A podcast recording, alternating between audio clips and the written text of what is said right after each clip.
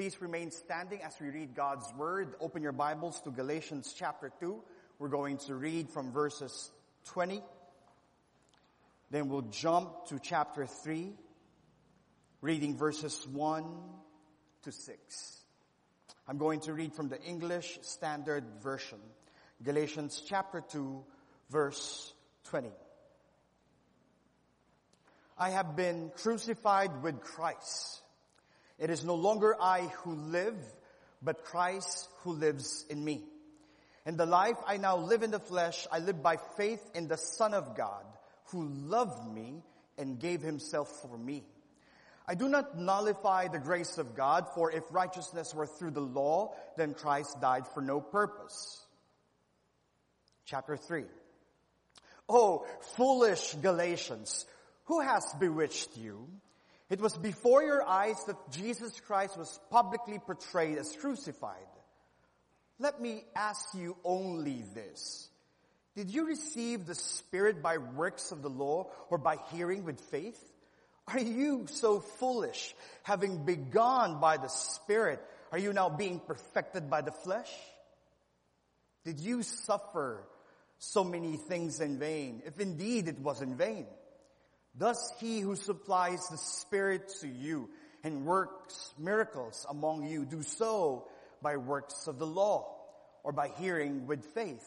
Just as Abraham believed God, it was counted to him as righteousness. May God bless the reading of his word. You may now take your seats.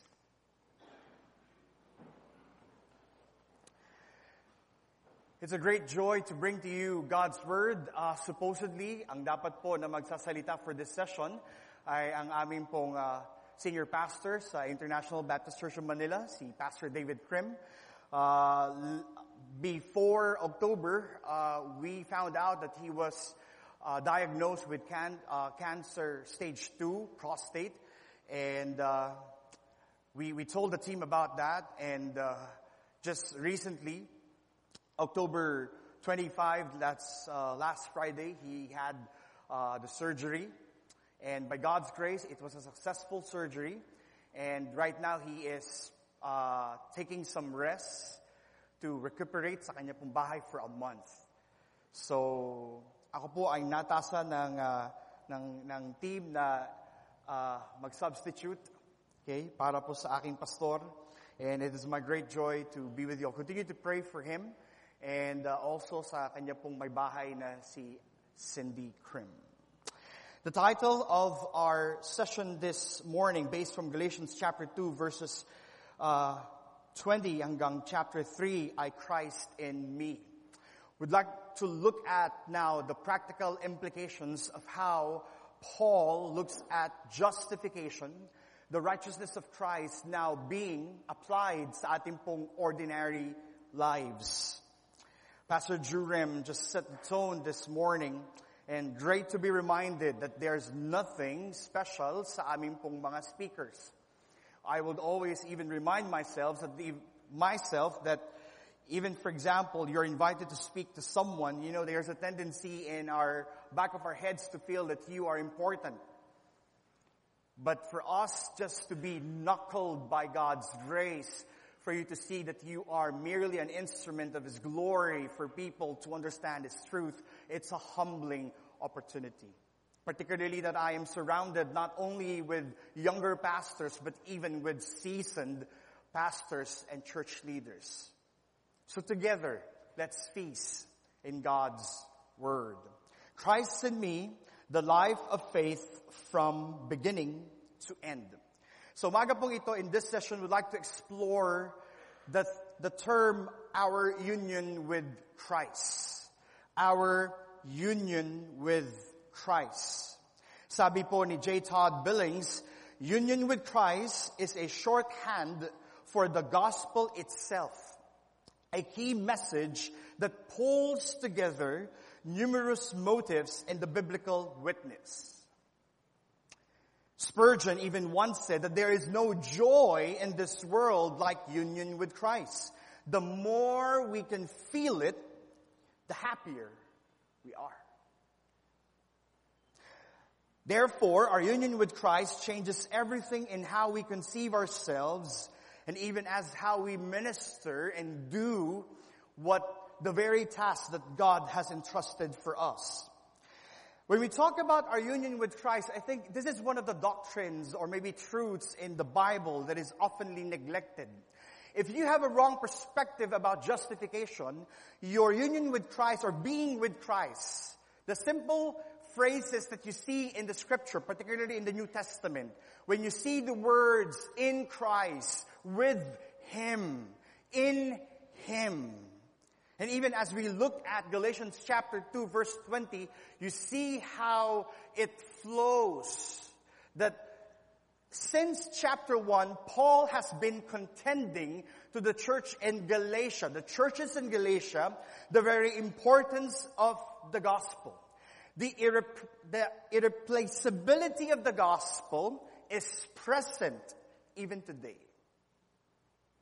And when we, by God's grace, when we understand what God has done for us through Jesus Christ and through the power and presence of the Holy Spirit, then our union with Christ will also make sense. 1 Corinthians chapter 1 verse 30. Paul says, and because of him, which is actually God, you are, here we go with this phrase, in Christ Jesus. Who became to us wisdom from God, righteousness and sanctification and redemption. So therefore, in our connection with Christ, we have righteousness that is not ours, the imputed righteousness that we've been talking about. He became our righteousness, He became our wisdom, He became our redemption and sanctification, and it all happened in Him. One of our grandfathers, we usually call him Lolo, John Piper, he once said, one way to see the connection or the relation or the union being caused is by God's seed in the new birth entering us so that now we have a new nature, a new seed, a new DNA from God, and in that sense we are united with Christ. Brother pastors and leaders, we need to also speak about the reality of our union with Christ. On how we navigate our daily lives in preaching the gospel. This is very, very important. On how you lead your churches for God's sake and His glory, we need to understand our state and union in Him. Colossians chapter 2 verse 12, Paul said, having been buried with him. That phrase again, in baptism, in which you were also raised with him through faith. Through faith. In the powerful working of God who raised him from the dead. So we now identify with him and we die with him and we rise with him through faith. The question that lies now before us sa umaga ito, what difference does being united with Christ make in my everyday life right now?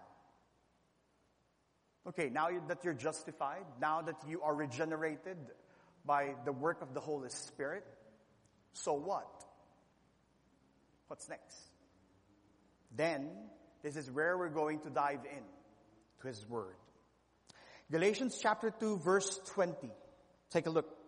I have been crucified with Christ. It is no longer I who live, but Christ who lives in me. And the life I now live in the flesh, I live by faith in the Son of God who loved me and gave himself for me. First reality that we can see in our union with the Lord Jesus Christ, looking at verse 20, is that Christ is now our new identity. I have been crucified with Christ. Now, we need to understand that in the time of Paul, even just for you to say the word cross is actually not a good term. it is set for you to be put to shame. Because the cross is a way for the Roman Empire to actually execute and to provide a great scare and terror and horror for the Jews. This is the way for people to suffer. And for Paul to use this, despite of the world's brutality and horror, Paul had the confidence to not simply associate himself to Jesus, but to declare to himself that he is crucified with Christ. Oh, that great reality that we have in him. If you are a follower of Jesus, you also bear the very shame and the very suffering and persecution that Christ has experienced. Paul, without, without any kind of shame, without any kind of doubt, affirmed that because of what God has done through Jesus Christ and the work of the Holy Spirit, he is now crucified with Christ. But for Paul, this is not just a lingo or a Christian jargon for us to consider. It is a new way of life. It is a new way of life quickly turn to me to Galatians chapter 1 and you'll see how Paul even actually mentioned a short biography of himself. Galatians chapter 1 starting at verse 11, Paul said, for I would have you know, brothers, that the gospel that was preached by me is not man's gospel. For I did not receive it from any man, nor was I thought it, but I received it through the revelation of Christ. For you have heard of my former life in Judaism, how I persecuted the church of God violently and tried to destroy, destroy it. And I was advancing in Judaism beyond many of my own age among my people. So extremely zealous was I for the tradition of my fathers. And here we go again with this conjunction, but when God, He had set me apart before I was born and who called me by his grace was pleased to reveal his son to me in order that I might preach him among the Gentiles. I did not immediately consult with anyone. The reality of being crucified with Christ sets a new identity in all of us today. Have you been crucified with Christ? Paul is not saying I'm now a new member of a local church. I just signed in in a new learning experience. Paul did not even say, oh wait, I sign up for a membership for this. No, he is saying a new and declaring a new statement for his life. A reality that will change the course of the whole life of a Christian. Christ in me. I am crucified with Christ. And because by God's grace, we have placed our whole life in Him through faith and repentance. Now we experience this powerful reality that Christ has for us. Our debts are canceled. We are free. Our sins are forgiven. We are redeemed. We are adopted as legitimate sons and daughters of the King. Brother pastors and leaders, my prayer is that this will not just be something that you'll place in your Facebook status. But this will be the reality of our lives. If you say that Christ is now your identity, then our lives to have now a new trajectory. Not anymore in the pursuit of men, not anymore on how the world operates, not anymore driven by the flesh, but totally committed and driven to Christ because we have been crucified with Christ, we have new plans, ambitions, and pursuits and desire. And this is a daily reality we need to live in. You need to consider that Paul said, I have been crucified with Christ. a past that took place in Christ. And Paul is saying, I've also experienced the kind of death that Jesus had. But that very past reality is now transforming me in the present. And the word have been crucified is present progressive. It continues. It doesn't stop.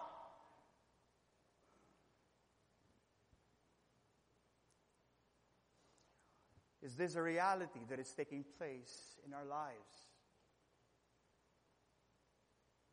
Ito po ba isang katotohanan na patuloy na pinamumuhay ng bawat isa po sa atin?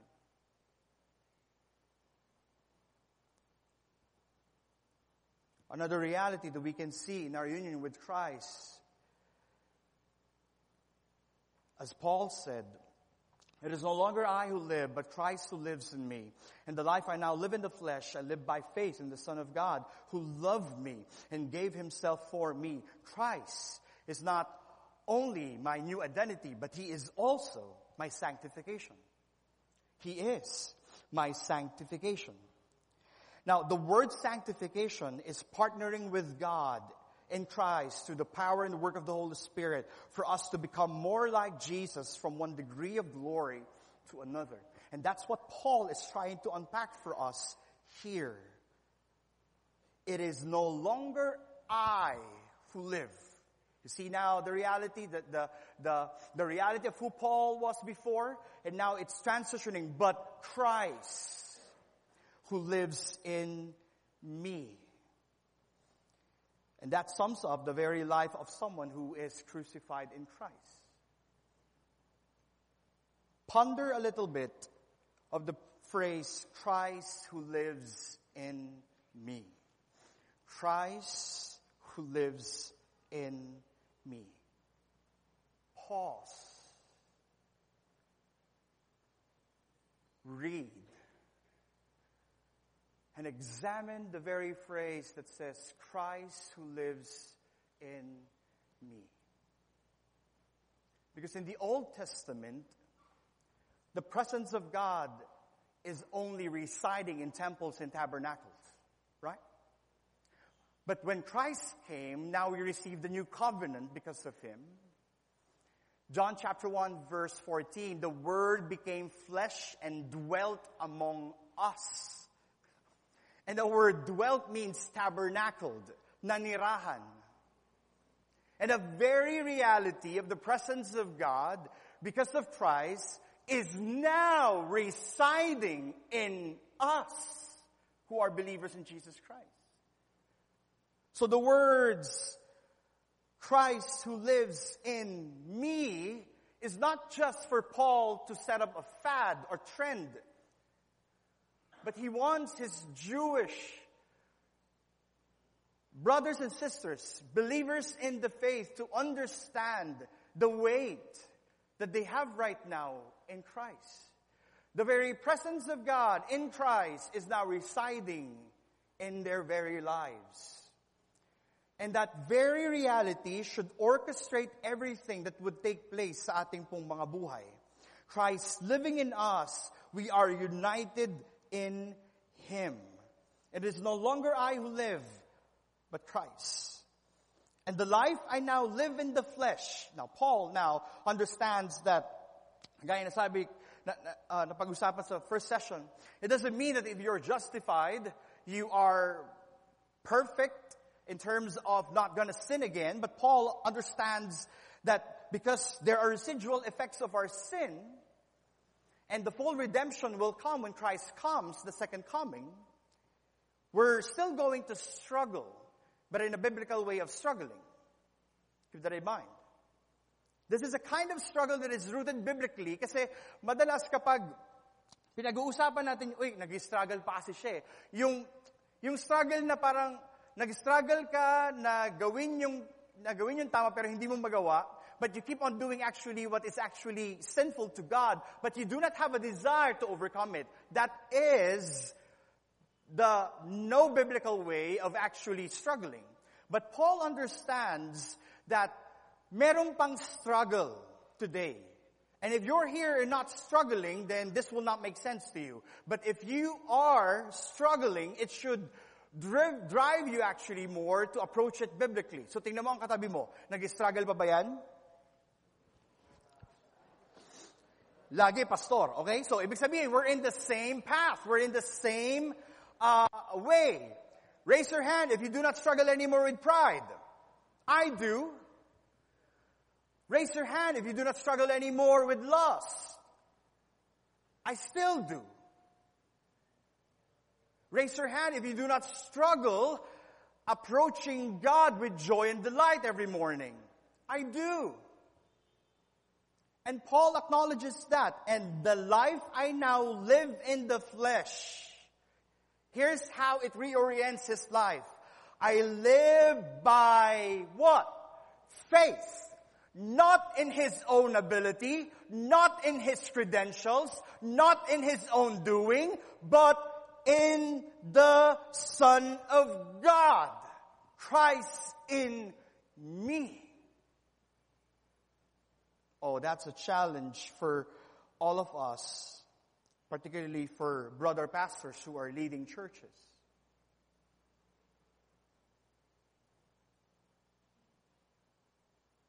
Paul identifies the life he now lives as living by dependent faith in Christ, which suggests that the life he died to was a life of independence and self-reliance. Now, our desire now, the, traje- the trajectory of our lives right now as believers is continually ask God to strip off anything of our self-reliance and independence. And how do we do that? By faith. But here's the struggle. Faith is not our default setting. Agree? Right? You don't always wake up in the morning with faith. Right? Nakaka-relate po ba kayo? Ako lang. Right? Okay? You don't always wake up in the, wake up in the morning kahit pa mer sa, sa, sa study table mo, may ESV ka, Reformation, lahat na ng po pwedeng commentaries, kompleto ka ni Calvin, ni Luther, and all these things. There is still a struggle even for pastors, leaders, and even for me to wake up in the morning and say, Lord, you are my joy. Particularly if you are a church leader, a pastor, and you are being criticized, you are being perplexed by issues in the church. Nakaka-relate po ba kayo?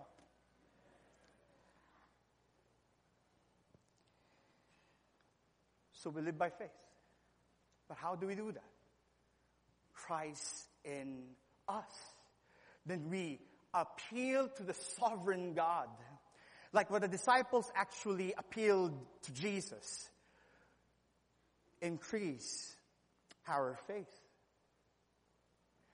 Because we cannot operate faith on our own. We need the grace of God. On how we receive Jesus Christ by faith, that is also how you're gonna live your life until Christ comes. By faith, mga kapatid.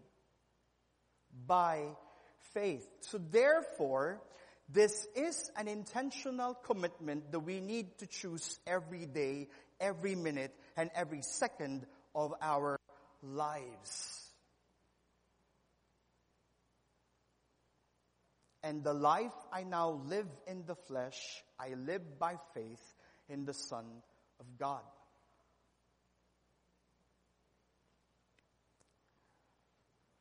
my, my wife and I, together with a brother pastor, we just arrived yesterday from Nagaland, India, for, for a two week of disciple making training and preaching the gospel in, in the churches in Dimapur and Kohima. And it's, it's, it's actually amazing how God brings and brings to the surface the, the need of the churches there. We, we were just there. We, we told them, uh, hindi po kami nandito para mag-present po sa inyo ng drama or skit. We're not here po to sing any uh, special numbers. We're just here to preach the gospel. And to let you know that, that the way how the church should work should be centralized in the gospel and how we should operate is in through disciple making that is biblically rooted. And it's, it's amazing how, how God has steered. Now, Nagaland has 16 tribes. And here's their claim. Nagaland is a Christian state with 90% of Christians. More, many of them are nominal. I mean, they, they build huge churches. Malaki pa sa Iglesia ni Cristo. Malaki pa sa church na ito. Like one tribe, for example, in Dimapur has uh, more than 7,000 people. But, but, but here's something. They, they don't understand the gospel. They're not doing Bible studies and even actually making disciples. And coming there, you know, parang, so parang the temptation is that, okay, here we go, we're like Superman in Avengers and the DC, you know, like, we're the disciple making people, the gospel centered people, welcome us, something like that. And people would come to us and say, hey brother, this is now something that, that, that, that, that God is steering with, with us. We, we, we would love you to come back next year and, and train our people, to train, train more tribes and that and that. And I was like, you know, wow, wow, okay, okay, okay. And then, then my wife, look at me, and sa akin, Han, have you prayed about that? Because you know, in my flesh, I can, I can be more excited. Now, there's nothing wrong with being excited, but then I can operate on my flesh. I may not trust God. I may not rely on the power of the Holy Spirit. I may just rely on my own strength, on how God wired me. And Pau, my wife, is, is, would, would reach my hand, say, Han, let, let's, let's pray for that first. And, and, and I'm, a, I'm a person po that I'm always like on the go. Like, parang, minsan meron po spiritual ADD. I can, I can never stop, you know, parang, and, and that's a struggle for me. But, but it's good to have a godly wife. Amen? It's good to have a godly wife will just reach your hand and remind you, pause, pray, and hear from God. If I'm going to be honest with, with you, Paul, I'm, I'm, I'm still learning how to put to death my flesh. So, for the three of us who were there, we just backtrack a little bit and say, wait, now that's a good opportunity, but we need to pray for humility for ourselves.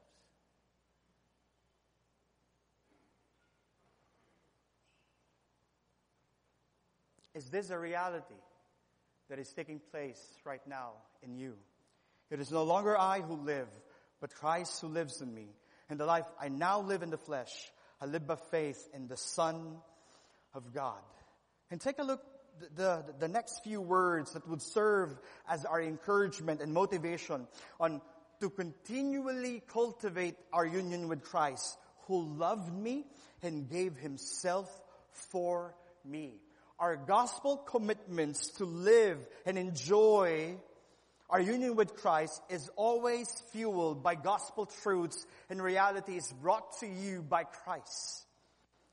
Now, just focus on the words, who loved me. Sino ba naman ako? Who loved me. Jesus loved you and loves you endlessly because of Christ. And God, as, as, as how God now looks at you, you are His beloved, as we have learned kanina. And His love for us secures our unstable and fickle heart. Mga kapatid, there's nothing for you to prove before our God. Because Christ proved everything that we can't. Be secured in His love. God sees us as His bride and beloved because of the blood of Christ. Are you secured in God's love? Brother pastors.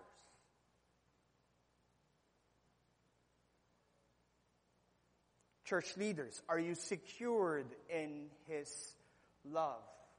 My, so we went to Nagaland for two weeks. We left our son, CJ, for two weeks. At kinukwento sa amin nung, nung, nung nagalaga sa kay CJ for, for two weeks, na merong mga moments that actually bago kami umalis, the night before, he hugged us so much and he was crying. And he said, Dad, Mom, I'm, I'm gonna miss you. Okay? But, but we explained to him why we are gonna do that. And ang prayer namin sa kanya, Son, we pray that you'll have a courageous heart. Okay? And there are times that you're gonna miss us, those, though may, may, video chat. Uh, our prayer is that uh, you will be sustained by God. And I know it's a bit painful to, to leave, for example, your only son. Okay? And th- there are also some fears that would reside in us.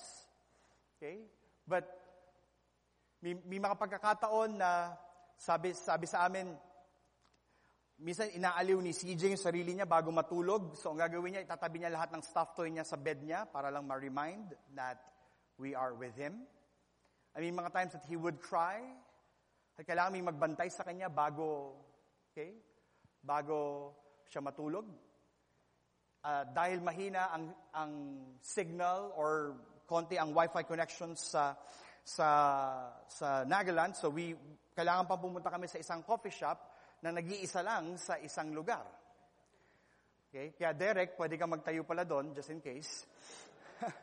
uh, yeah, isa lang sa Dimapur at medyo madami ng konti sa Kohima pero konti lang may wifi. So so just just that disconnect that we have with our relationship somehow uh, nag-struggle si CJ.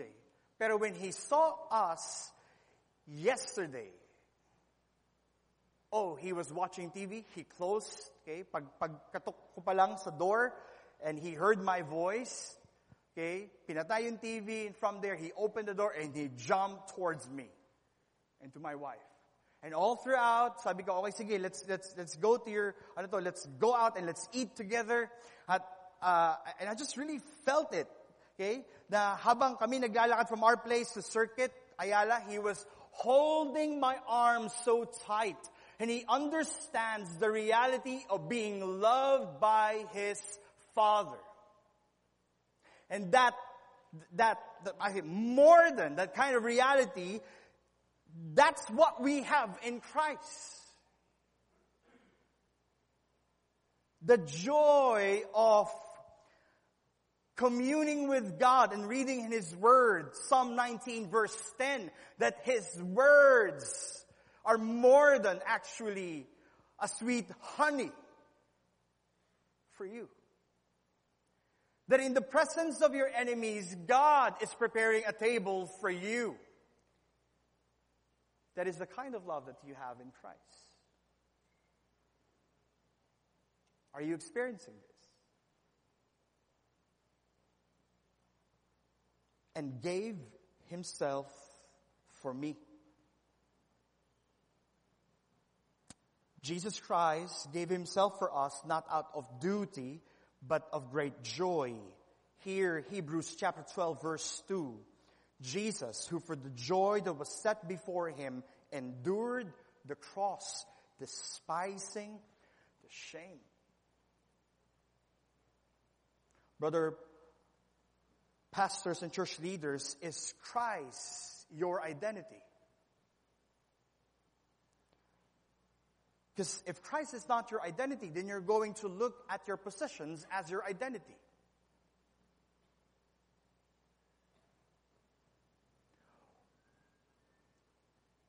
What if?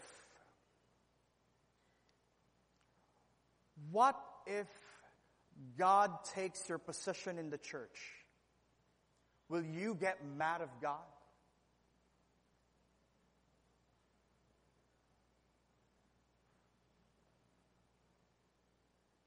What if God chooses to actually take anything that you love?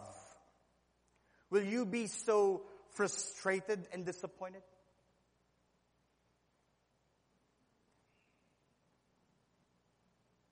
That reveals where you place your identity.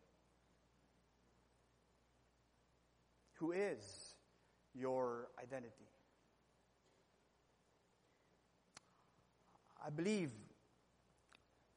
that when Paul was saying this to the church in Galatia, then again, he's not after for uh, a group of people to simply join him because there are Judaizers who are trying to actually uh, distort the gospel. But Paul is telling them the power and the reality that, that he has now in Christ. And, and what actually the, the Judaizers are trying to do is to destroy his credentials. That's why in the very first opening of his statement, Paul, an apostle.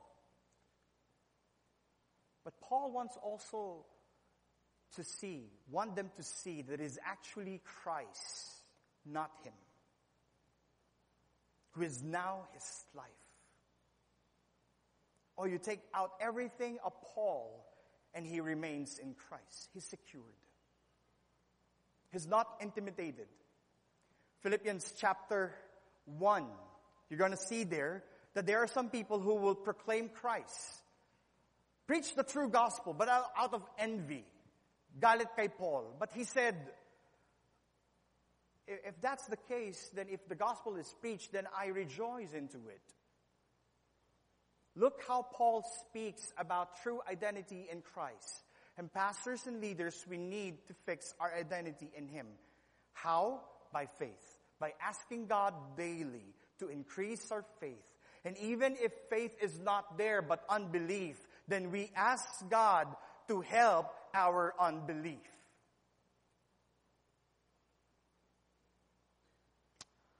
Our prayer is that you will cultivate and enjoy the union that we have in Christ.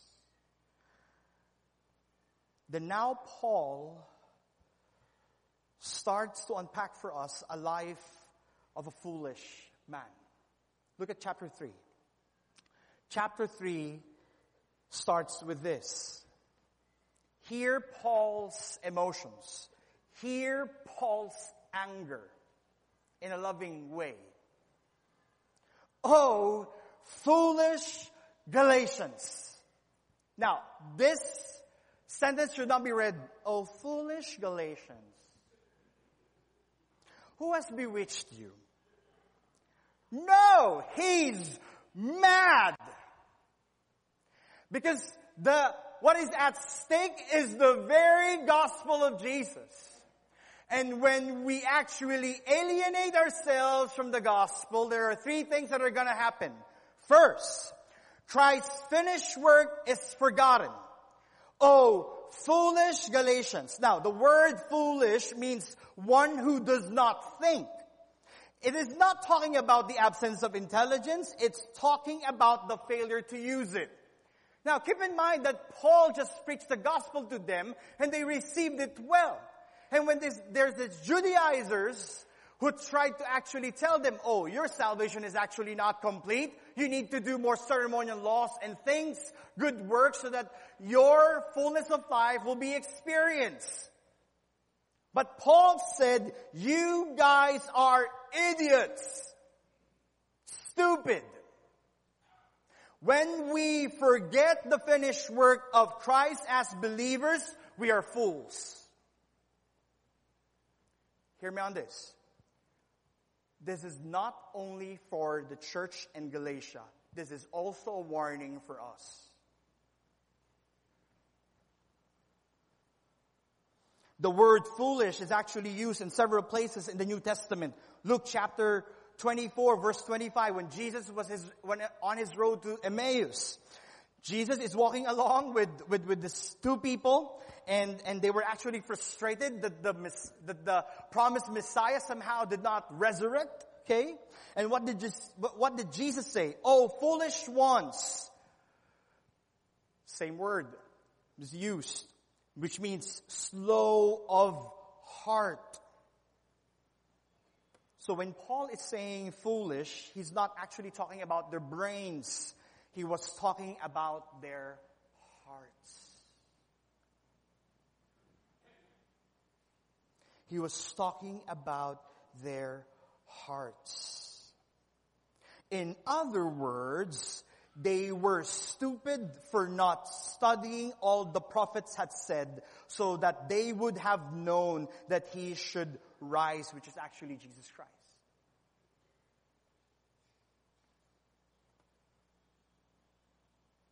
Paul is saying to them, you never examined the truth. You got into this mess because you never examined it well. Now, brother pastors, it's good that we attend conferences like this, but we need to keep in mind that your union with Christ is a daily cultivation that you need to make. Ano yung pag-attend kayo ng conference? Hype na hype ka. Yeah, come on. Post, post sa Facebook, lahat. Okay, yung mga sinabi ng, yeah, yeah, yeah, yeah. Yung ID mo, check. Okay, I'm here. In here now. Come on. Okay. Then afterwards,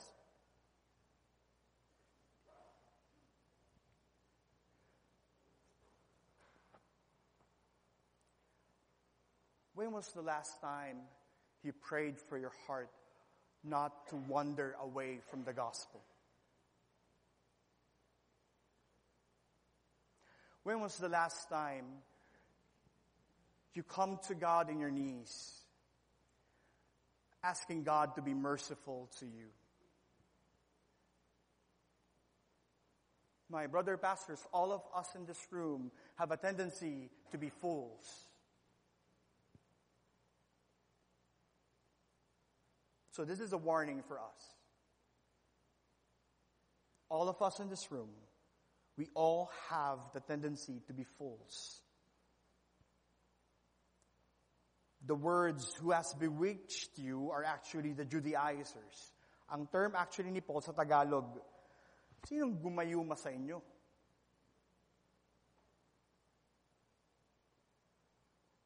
And Paul even said, it was before your eyes that Jesus Christ was publicly portrayed as crucified.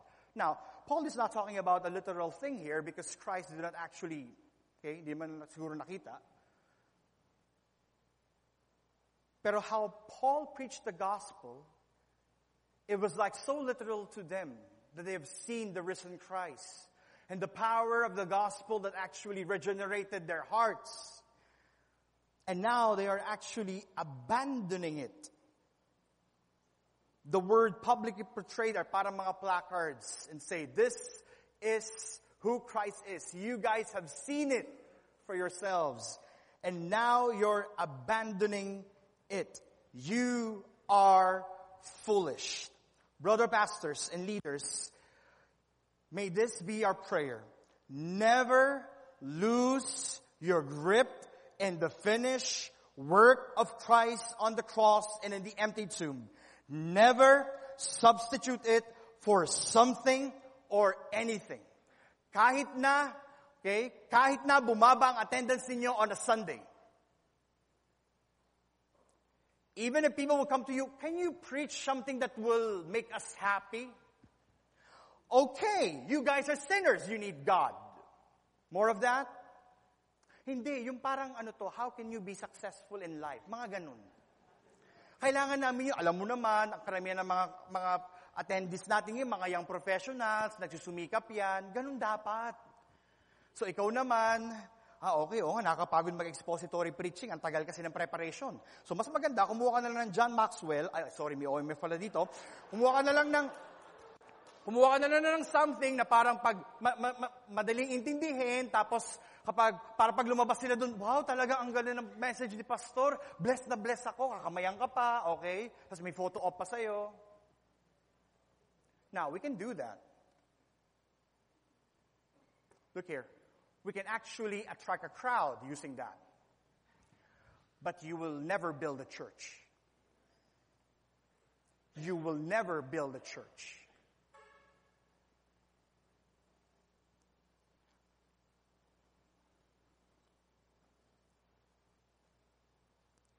For the last two weeks, I have been asking myself these questions. And let me submit these questions to you as well. How do you want your life to be known for?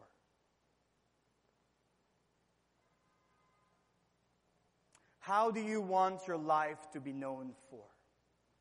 How do you want your ministries to be known for? How do you want your churches to be known for? Is it the gospel?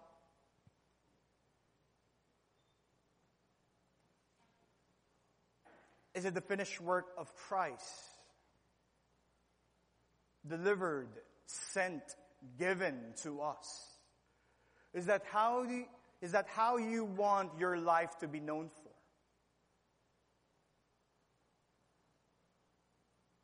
Oh, when we forget the very work of Christ and how it entails the every facet of lives, we are fools. We are fools. But God is gracious.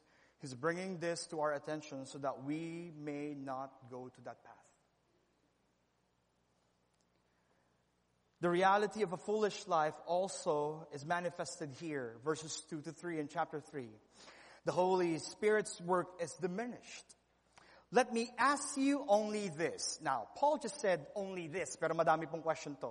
Did you receive the Spirit by works of the law or by hearing with faith? Are you so foolish, having begun by the Spirit? Are you now being perfected by the flesh? It is foolishness to undermine our very need of the Holy Spirit's presence. Now, you need to understand that Paul is saying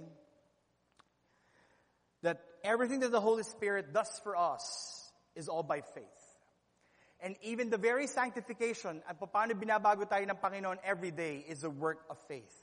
And even the spiritual disciplines that, that God desires us to do so that we can cultivate our relationship with God is brought to us by the power of the Holy Spirit by faith. And there are mornings when I am actually just tempted to fill my notebook to write something that is not actually led by the Spirit. It even actually tempting to preach something that parang stock knowledge na lang and not really digging into the very pure and overflowing truth of God and the scriptures. And my prayer for myself is that God would actually spare me from a kind of success that will try to diminish the very work of the Spirit. Now, the work of the, the Holy Spirit is also residing in you. But when we try to operate on our reliance and our independence, then his work is actually nothing.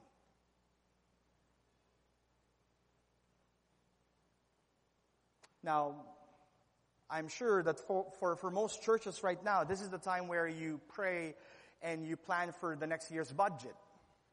Now, when you gather, do, do, you, do you gather as a leadership team or a council of people who really wants to hear from God? Not, not so that you can just simply make a budget, but for us to come as a community where we seek and hear God's leading through His Spirit. When, when, when you operate your, your staff meeting, do you ask the Holy Spirit to guard the words and the, ma- the, the, the actions that will be, that will be exposed during that? Now, everything that we do because our lives are crucified in Christ. It is not I, but it is Him. And we place our faith in Him. And therefore, everything that we do, we need to cling to the work of the Spirit. It is not simply a force. It is a person that wants to commune with us. So when we partner with God in our transformation or sanctification, we do it with fear and trembling because we know that the God who is at work with us is serious to change us, is serious to change your churches, is serious to change the lives of the men and women that you are actually shepherding. This is not a joke. So when you do it on your own strength, when you do it on your own power, when you preach in your own power, when you do house visitations in your own power, when you counsel on your own power, when you do things in what you can do, it will not take you further.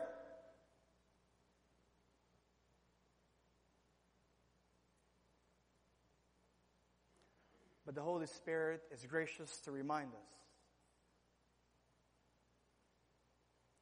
To remind us to come to Him with faith. That even as we study God's Word every morning, we ask the Holy Spirit to search our hearts and reveal anything that is not from Him.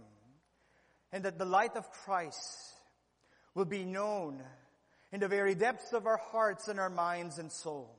And His Word will be so true like never before. And from there, we'll enjoy this union that we have in Him. Jesus said in John chapter 16 that whatever the Holy Spirit does glorifies the Son. Then therefore cling to the Holy Spirit. Cling to Him. If there are any kind of temptation in our minds to rely on ourselves, let that be cast away. So you don't ever think that after this conference you're like, I'm a gospel-centered man.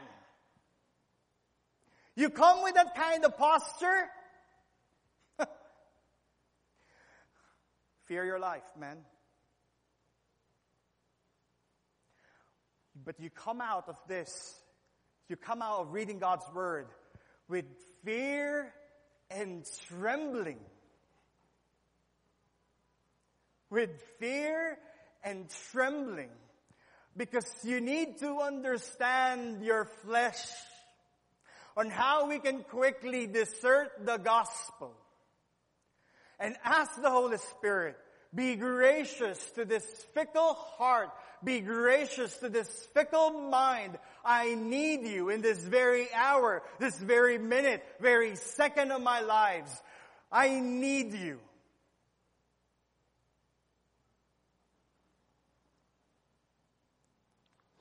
And I think one of my fears as a young, as a young Christian,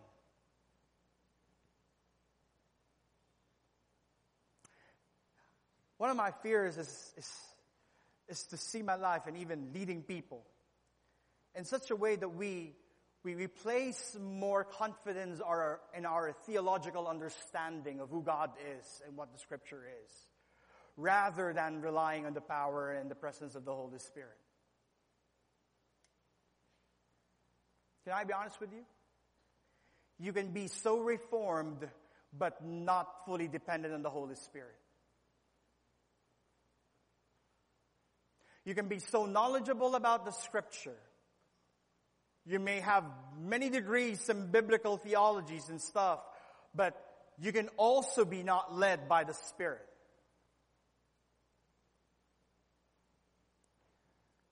So let's pray for ourselves. Because you can come here, it's like, oh, sa mga Galatia lang yan. That will never happen to me. What kind of apathy is that? You don't know your heart. You don't know your mind. You don't know the capacity of a wicked heart can do.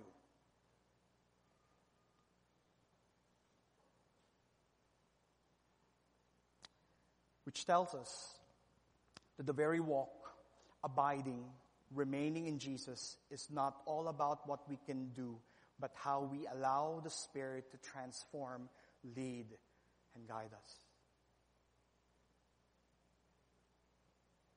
Brother pastors,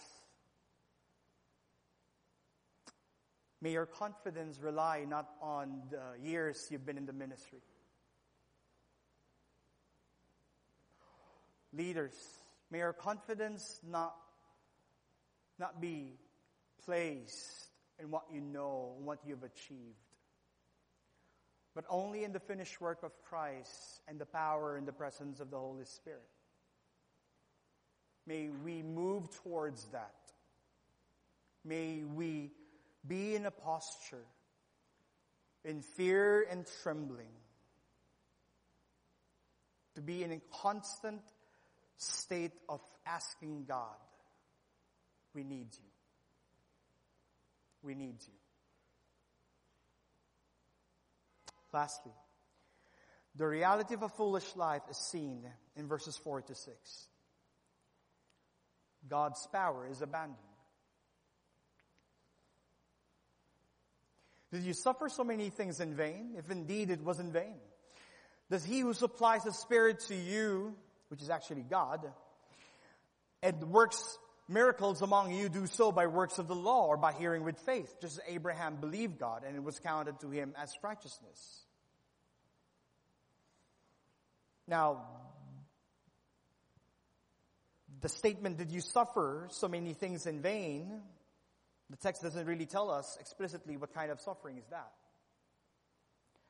But even that, our sufferings should not deviate us actually from not acknowledging God's work.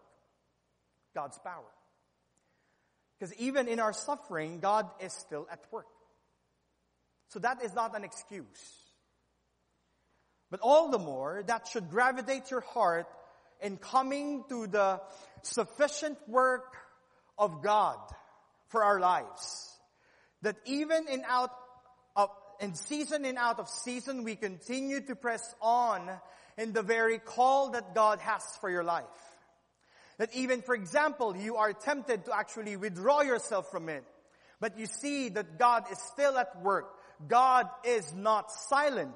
He is making himself known to you in his word, with the people around you, in the circumstances. Aren't you grateful today that when you open and read the scriptures, you see God's truth coming alive? Aren't you thankful today that you are being persecuted by some of your churchmates and leaders because of the gospel-centered faith you have? Aren't you grateful because God is little by little changing your desires to Him and that you are not of this world but living here to make a difference for His name?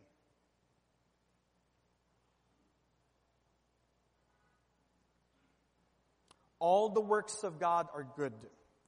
And it is His desire for every believer to experience this goodness in whatever form it can be. And all those goodness are reflections of Himself, His love toward us. Oh, pray that we will acknowledge God's work in us, even in the midst of persecution and suffering.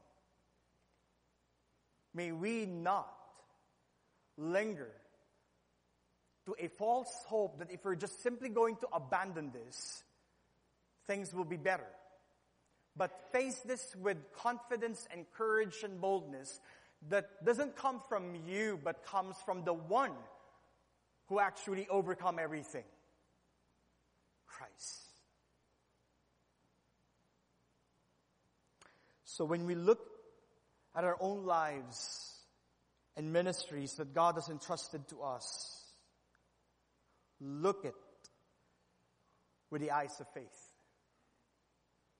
Look it in the eyes of the Lord Jesus Christ. Place your hope and confidence on who God is. Brother pastors and leaders, we have a long way to go as God permits. But how will you go? If the gospel, the Holy Spirit, and the work of God is not seen. Oh yeah, probably we can build a church, but that is for your own destruction. But God desires to build a church rooted in Him. But that should also start as you lead people, you enjoy and delight in the very union that you have in Christ. You enjoy and delight in the very nature, identity that we have in our Lord Jesus Christ. Then we walk with people. Then we shepherd. Then we do whatever God commands us to do that is actually beyond our capabilities and skills. That's why we rely on the very work and power and presence of the Holy Spirit. Then we walk every day, daily, every minute, every second, coming to Him, pleading that He will be gracious, pleading that He will bless us, pleading that He will make His face shine before us. Just like Moses, when God asked them to move to the next route, God, Moses even said, please God, show to us your presence. We need to be in your presence. If your presence is not there, who cares? But let me just stay with you. And in Christ, look here, He stays with us. Live it out by faith. Father, we thank you for our time together.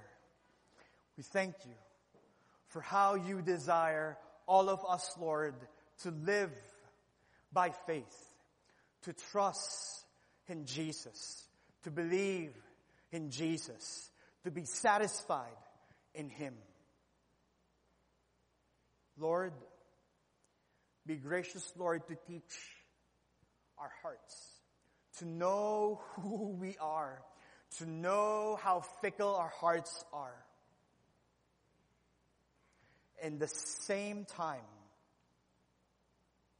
increase our faith to believe that Christ is living in us.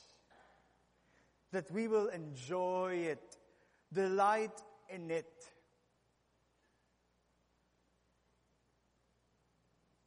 And savor it. And only in your permission and in your authority to shepherd people, shepherd men and women you've entrusted to us not in our standards, but in Christ. We walk with them. We care for them. And we point them to you. Thank you, God. Thank you for your grace and for your word today. In Christ we pray.